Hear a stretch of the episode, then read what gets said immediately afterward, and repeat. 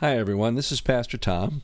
Typically, we would simply be rebroadcasting this previous Sunday's sermon to you, but even in today's technical age, sometimes things go wrong. And so I have the privilege of re recording the teaching directly for the podcast audience. And I'm grateful for the opportunity to speak to you directly today. Um, we're grateful for all of you that tune in. We have listeners from around the United States and from a couple of key countries around the world. It's amazing how, in today's technical age, people can find you on the internet and you have a privilege of speaking into their spiritual journey. And I don't take that privilege lightly. I'm grateful for all of you that tune in. And as I have the opportunity to speak to you directly, I actually want to mention several ways that you could be helpful to us with the podcast and with the ministry of the journey. The first would be just to let us hear from you. I'd love to get an email where you're from, any way the podcast is uh, serving your spiritual journey with Christ, and perhaps some ways that we could be better at it. How can we make the podcast uh, more helpful to your spiritual journey? My email is pastortom at thejourneyma.org. That's Pastor Tom at thejourneyma, as in Massachusetts, dot org. I'd love to hear from you. I'll personally listen and respond to every note that comes. Thank you. The second way you could help, if you are an iTunes listener to the podcast, you're aware of how the iTunes uh, format works, uh, three things that you could do to help us uh, in that. One would be to subscribe rather than just simply download individual sermons. Uh, subscribing increases uh, our presence on iTunes. Second thing you could do is to do a customer rating on the podcast homepage. You go to the main page, which is The Journey with Pastor Tom Sparling, and there you can rate the podcast uh, one star through five stars. The higher the rating and the more of the ratings, the larger our exposure on iTunes. And then on that same page, you could do a customer review. You could spend some time uh, just making a few brief comments, which would help us a lot. And then, third, uh, you could help the podcast by supporting us financially. We don't do a lot of fundraising, and I promise to be brief about this. But there are, of course, expenses related to uh, podcast and ministry. And if God's been touching you through this, your financial support would be really helpful. The Journey Community Church is a church plant in one of the least churched cities in all of New England. And you may not be aware of this, but Gallup recently listed all six New England states as uh, being among the top 10 with the largest unchurched population in the whole nation. So we believe we've uh, been led to plant a church right at the heart of a mission field, really. This is a region that God used years ago to give birth to the Great Awakening. We believe He can do it again. Uh, planting a church is a challenge in all places. Your ongoing support in this early critical stage of the church plant would be really helpful, not only for the continuation of the podcast, but to touch lives and to win people for Christ in this strategic region. You can go to our webpage, thejourneyma.org, thejourneyma.org, and you'll find a link to a secure giving site and then if you select for a fund that you're giving to, the podcast fund, we'll know that you're giving as part of the podcast audience. Thank you very, very much for any way that you can support us and encourage us by your giving. All right. That's done. I guess in every church service you have announcements, right? Well, we've just done that for the first time in our podcast. Before we go into the study, let's just take a minute and pray together. Father, we're so grateful for your word. What a privilege it is to open it up. And we know that every time we do, it's living and active. And if we're receptive, you're going to speak into our lives. We're going to be different. And we're counting on that today. So teach us, Father. Be our teacher. In Jesus' name, amen. All right, we're at a critical stage in our study through the entire Old Testament narrative Canaan land, promised land.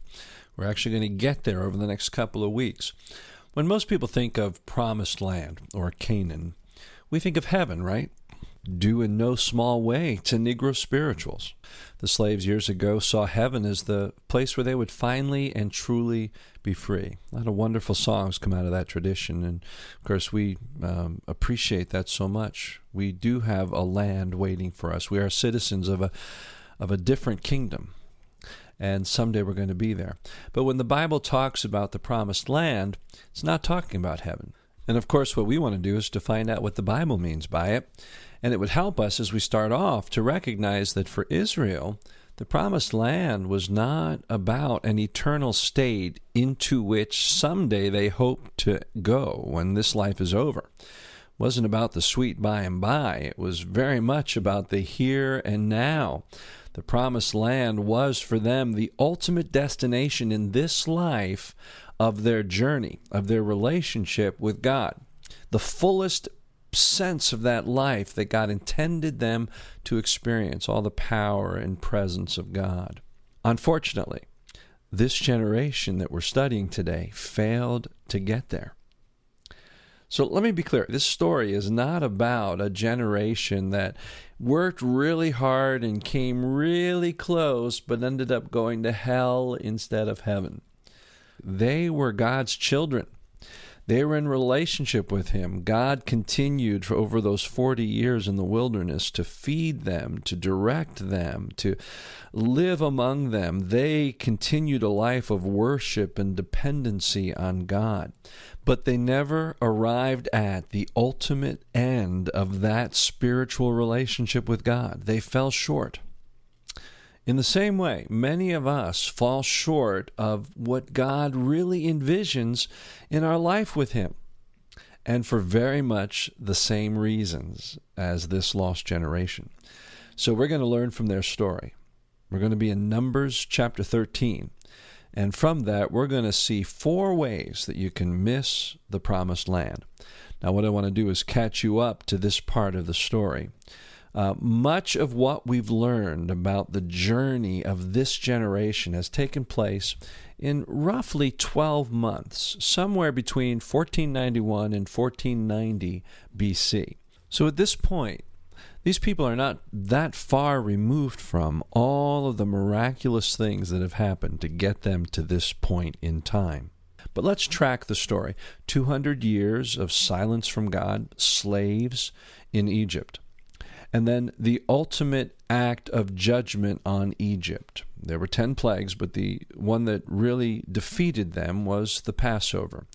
The blood of the lamb sprinkled on the doorposts of the homes of the Israelites, sparing them from God's judgment. For us, that's Christ. That's the blood of Christ, who was the true Lamb of God, the Bible says, who takes away the sins of the world. So, from that act of sacrifice came their salvation, passing through the Red Sea into a new life with God. For us, that's analogous to new birth in Christ. Jesus talked about being born of water and being born of the Spirit. I believe that baptism in the New Testament is an outgrowth, a symbolic representation of this passing through the Red Sea of the nation of Israel into a life with God. That's salvation. And then for Israel, there were the early steps in the wilderness, baby steps in their journey with God. And they were so new in their relationship with God, their knowledge of Him. They were like babies who had needs and they could do very little except just cry about it and whine about it. I'm thirsty. Why? What does God do? Gives them something to drink. I'm hungry. Why? God gives them something to eat. See, they were very powerless during this period. That's what God has to do for spiritual infants. He just provides for them, He works for them. But as we grow, God doesn't want us to stay there. He wants to move from working on our behalf to working through us into others. He wants to move us into maturity. And that's what Sinai represented for the nation of Israel, moving from that place of helplessness and God just carrying us along to a place of responsibility through which God could use us for His purposes and for His glory. And that Sinai experience included two things one, living for God's glory, and that's the law. It's all a life of worship, living for God's glory. And then a community that was devoted to a life of worship, and that's the tabernacle. All that great symbolism in there. So God called us to Himself. He grows us and He matures us into this life of worship, living for His glory, seeking Him wholeheartedly. This is just really powerful stuff. They spent a lot of months at Sinai. It took a long time to receive the law, to receive instructions for the tabernacle, to build and construct it, to bless it. All that had to be in place before they could enter the promised land. So now we come to this place where they are on the verge of the promised land. And in the beginning of Numbers chapter 13, God tells Moses to send spies into the land to explore it, uh, representing each of the tribes. They go, they spend many days there, and they finally return. We're picking up the story as they return to make their report. And we'll start at verse 26 of Numbers 11. They came back to Moses and Aaron and the whole Israelite community at Kadesh in the desert of Paran. There they reported to them and to the whole assembly and showed them the fruit of the land. They had brought a huge portion of grapes, for instance, to show how abundant the land was. That was the good news. And now there's going to be the bad news. This is the ultimate good news, bad news story. Some of my favorite jokes are good news, bad news. I think of the story of a uh, two friends who had spent their whole life loving golf and they were getting old and wondered if there was going to be golf in heaven. And they made a promise that whoever died first would find out and, if at all possible, find a way to get word back. And so, sure enough, one of the friends dies. And sometime later, he appears to his living friend in a dream. And he says, I've got good news and bad news. Well, what's the good news? The good news is there's golf in heaven. Well, what's the bad news? Well, the bad news is you've got an 8 a.m. tee time tomorrow morning. Sorry about that one. Okay, I'm going to try one more. Uh, there was a, a doctor that met with a young man, and he said, I've got good news and bad news. And the young man said, Give me the good news first. And he said, Well, the good news is they're going to name a disease after you. okay. See, my congregation had to sit through those jokes, so you did too. This is a good news and bad news scenario, and based on which of those they responded to, would determine whether Israel was able to go forward into the promised land or not. We've already read the good news. Now let's read the bad news. Verse 28 But the people who live there are powerful, and the cities are fortified and very large. We even saw descendants of Anak there. The Amalekites live in the Negev. The Hittites, Jebusites, and Amorites live in the hill country, and the Canaanites live near the sea and along the Jordan. So, this is the bad news. Good news, bad news, and two very different responses. Let's read on.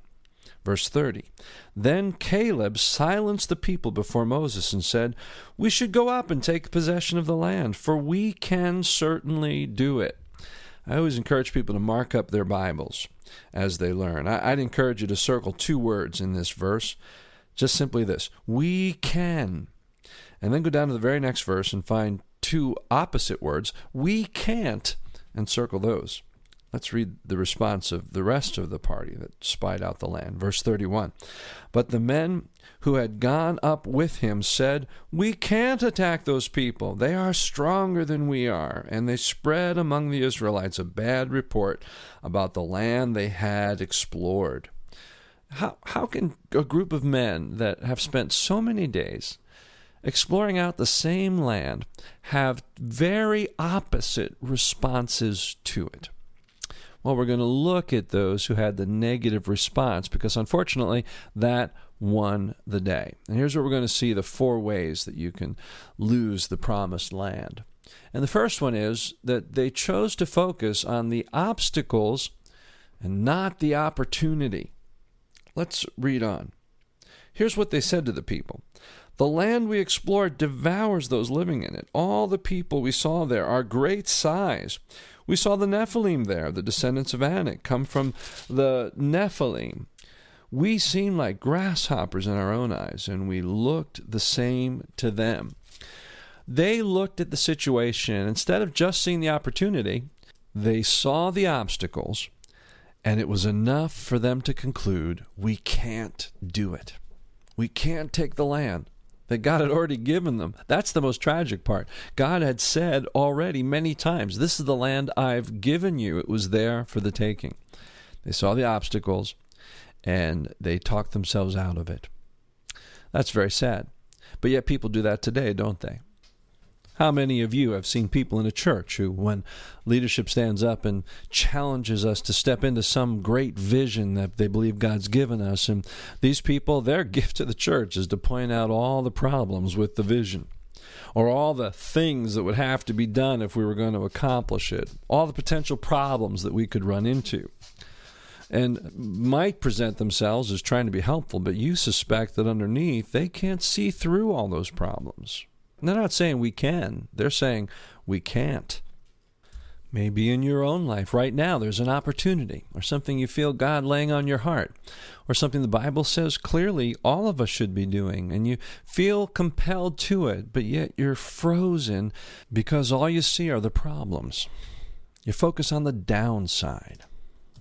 And maybe that's all other people are speaking. Maybe you're surrounded by those naysayers and you're hearing the voice of those who call you to say, I can't. How can it happen? The obstacles are holding you prisoner. And that leads us to the second thing that follows from that. We begin by focusing on the obstacles and not the opportunity. But then we compare those obstacles only to human resources what we read in those chapters was that they compared the giants in the land, the Nephilim, only to themselves. Let's talk about that that term Nephilim just a little bit. You may remember that term in our study leading up to Noah and the flood. There were Nephilim in the land then. This is not the same. That generation was destroyed. But as we learn then, that term refers to giants among men both for being large in stature, but also for their ferocity in warfare. That's who these were. It may be interesting for you to know that the average height of people in that era in the Mesopotamia was almost uh, a foot shorter than uh, I am. I'm six foot. I have a friend, Stephen, who's about six four, and trust me, to a short Mesopotamian dweller, that's a Nephilim. These were big people. And what they did was they looked at them and they looked at the ferocity of their warfare and they said, We can't win. How sad that is. Listen to the words. They are stronger than we are. And then they went on and said, We look like grasshoppers to them, but not just to them. They believed it. We are like grasshoppers in our own eyes as well. If God only called you to what you can achieve yourself, where's the faith in that? There's no faith. There's really no miracles, no God moments if you only ever attempt to achieve what you believe is possible through your own resources. God doesn't call us to that kind of life. How sad that Christians and churches alike look at the obstacles and then they say, We can't do it. We, we just can't do that. That can't be what God's asking us to do because it requires more than what we have. How sad that is. Here's a great example. Some of you may not be giving to a local church or giving to the Lord, even though the Bible's pretty clear about that. Why is that the case? Let me challenge you. It's because you're trusting in your own resources rather than the God who the Bible says even gave you the ability to create wealth. Where are you leaving room for God to provide miraculously? If you're not using your money the way God intended you to use it. None of us are owners, we're just stewards. That's just one example. Ephesians 3 20 and 21. Now, to him who is able to do immeasurably more than all we ask or imagine, according to his power that is at work within us, to him be glory in the church and in Christ Jesus throughout all generations, forever and ever. Amen. My prayer for you and for me and for our churches is that we would take on God sized steps to step out and say, if God doesn't do it, it's not going to get done. That's, that's the place when we're stepping out into the path that God has for us. There's a third thing that the people of this lost generation did, and it's a natural progression from the first. The first is you focus on the obstacles instead of the opportunity. Second is you compare those obstacles to human resources alone, not the great God who made them possible. And then the third thing is you give up on the vision. And we see that as we pick up the story in chapter 14. That night, all the people of the community raised their voices and wept aloud. All the Israelites grumbled against Moses and Aaron, and the whole assembly said to them, If only we had died in Egypt or in this desert, why is the Lord bringing us to this land only to let us fall by the sword? Our wives and children will be taken as plunder. Wouldn't it be better for us to go back to Egypt? And they said to each other, We should choose a leader and go back to Egypt. They give up on the vision. How sad. How quickly they forget what life was like back there in the old life, imprisoned to forces, in our case, imprisoned to sin. You see, once we look at the life to which God's called us, and instead of seeing it by faith with the God who has given it to us and promises to go with us into that land, and instead we're caught up by the obstacles. And then when we look at those obstacles and we only view them by what we have in our hands, our resources, our talents, uh, our human uh, abilities, uh, we give up. We, we convince ourselves that that can't be the right path. And very often we turn around and go back. Now, we give up on the vision in different ways. Sometimes with a church, somebody just says, well, we need a more realistic goal. We need to tap down our expectations. That's giving up on the vision. Sometimes people say, We're not ready. We need to wait. Do a little more research. Wait till we're more ready. That's giving up on the vision. Both those are trusting in our resources rather than stepping out and saying, We don't know how God's going to do this, but He's called us to it. We're going to step in, we're going to take the land, and we're trusting God to do the miraculous. And then, of course, there are those that give up on the vision and they take a total retreat. People that have tasted grace, the book of Hebrews says, and have fallen back into their old ways. So many Christians. Uh, as soon as it starts requiring real faith, stepping into the unknown, are, are never able to get there. And very often the result is they go back to old ways. They almost re enslave themselves. We were fine. Let's go back to that. You know, that happens in churches too. Leadership says this whole thing, this whole new vision thing, this whole new step, it was a miscalculation. We were fine the way we were doing things. Let's go back leadership that does that in a church never moves that church to truly step out in faith and impact their region, let alone impacting the world for the glory of God. There's a lot of churches like that out there, flat and dying because they have abandoned the vision. That's strong, but I think it's true. There's a fourth thing that happens in a lost generation, a generation that fails to reach the promised land. Let's step through again. They first view the obstacles, not the opportunity. Then they compare those obstacles only to their own resources. And because they can't possibly make it happen, they give up on the vision.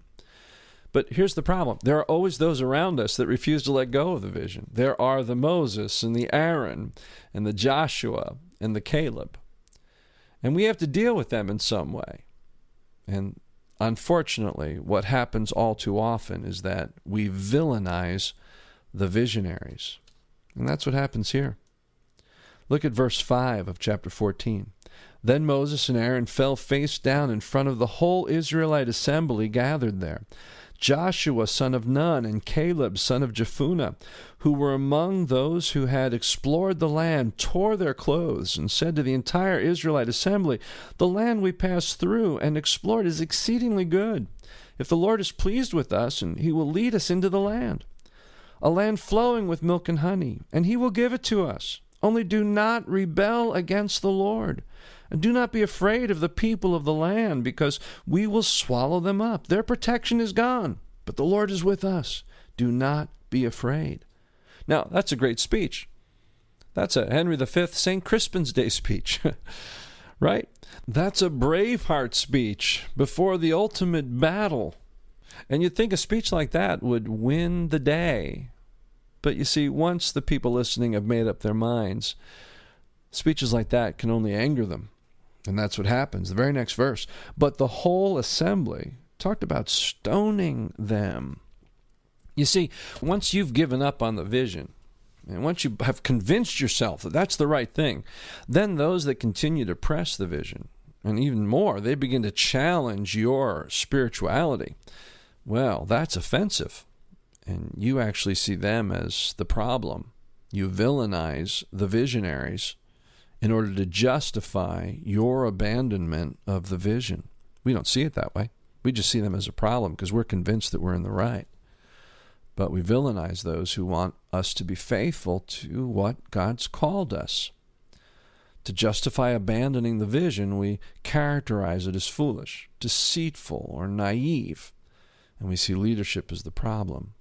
We can't believe we let them take us this far.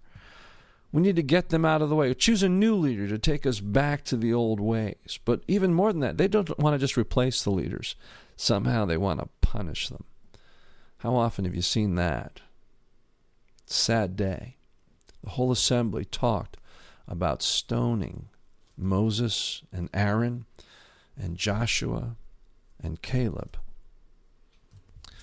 And all of this just steps away from the promised land.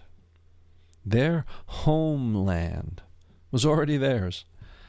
They just needed to step in and take it. And what's the result?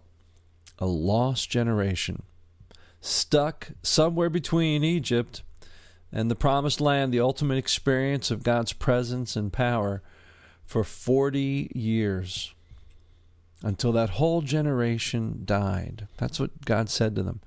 It's interesting that God does forgive them, but He says they'll never achieve the spiritual life that I planned for them. They're too broken. I'll forgive them, I'll take care of them, but in some ways they never grew out of their spiritual infancy. Experts estimate that there may have been as many as 2 million Israelites that left, left Egypt. If you think about it, that means 140 dead people every day 365 days a year for 40 years. That's tragic. But all that time, God still providing, God feeding, God leading, them following Him, dependent on Him, and worshiping Him. But they never achieved the full life to which God had called them. How does that happen? How did this generation fall so short? And how do we fall so short, many of us, in the life that God's called us to? Well, here's what I think I think that in their hearts and in their minds, these Israelites never really left Egypt. They never made the mental, emotional shift from slavery into liberty, from helplessness into empowerment from being victims to being more than conquerors, which the Bible says we are. We are more than conquerors through Him who loved us. They spent their whole life needing God to keep doing things for them and never getting to the place where God could start doing things through them for His glory and for His purposes. Does this happen today? Does it happen to people individually? Of course it does. But here's an interesting question Does it happen to whole generations who, as a group, develop a way of thinking that has them fall short of what God has for them? I don't really know the answer to that question, but I think it's worth our asking which generation do we want to be? And is our spiritual life characterized by saying we can, with God we can, or we can't? Because you see, no matter what generation we're in, there are always those faithful few, those Joshuas and Calebs, who do enter the promised land.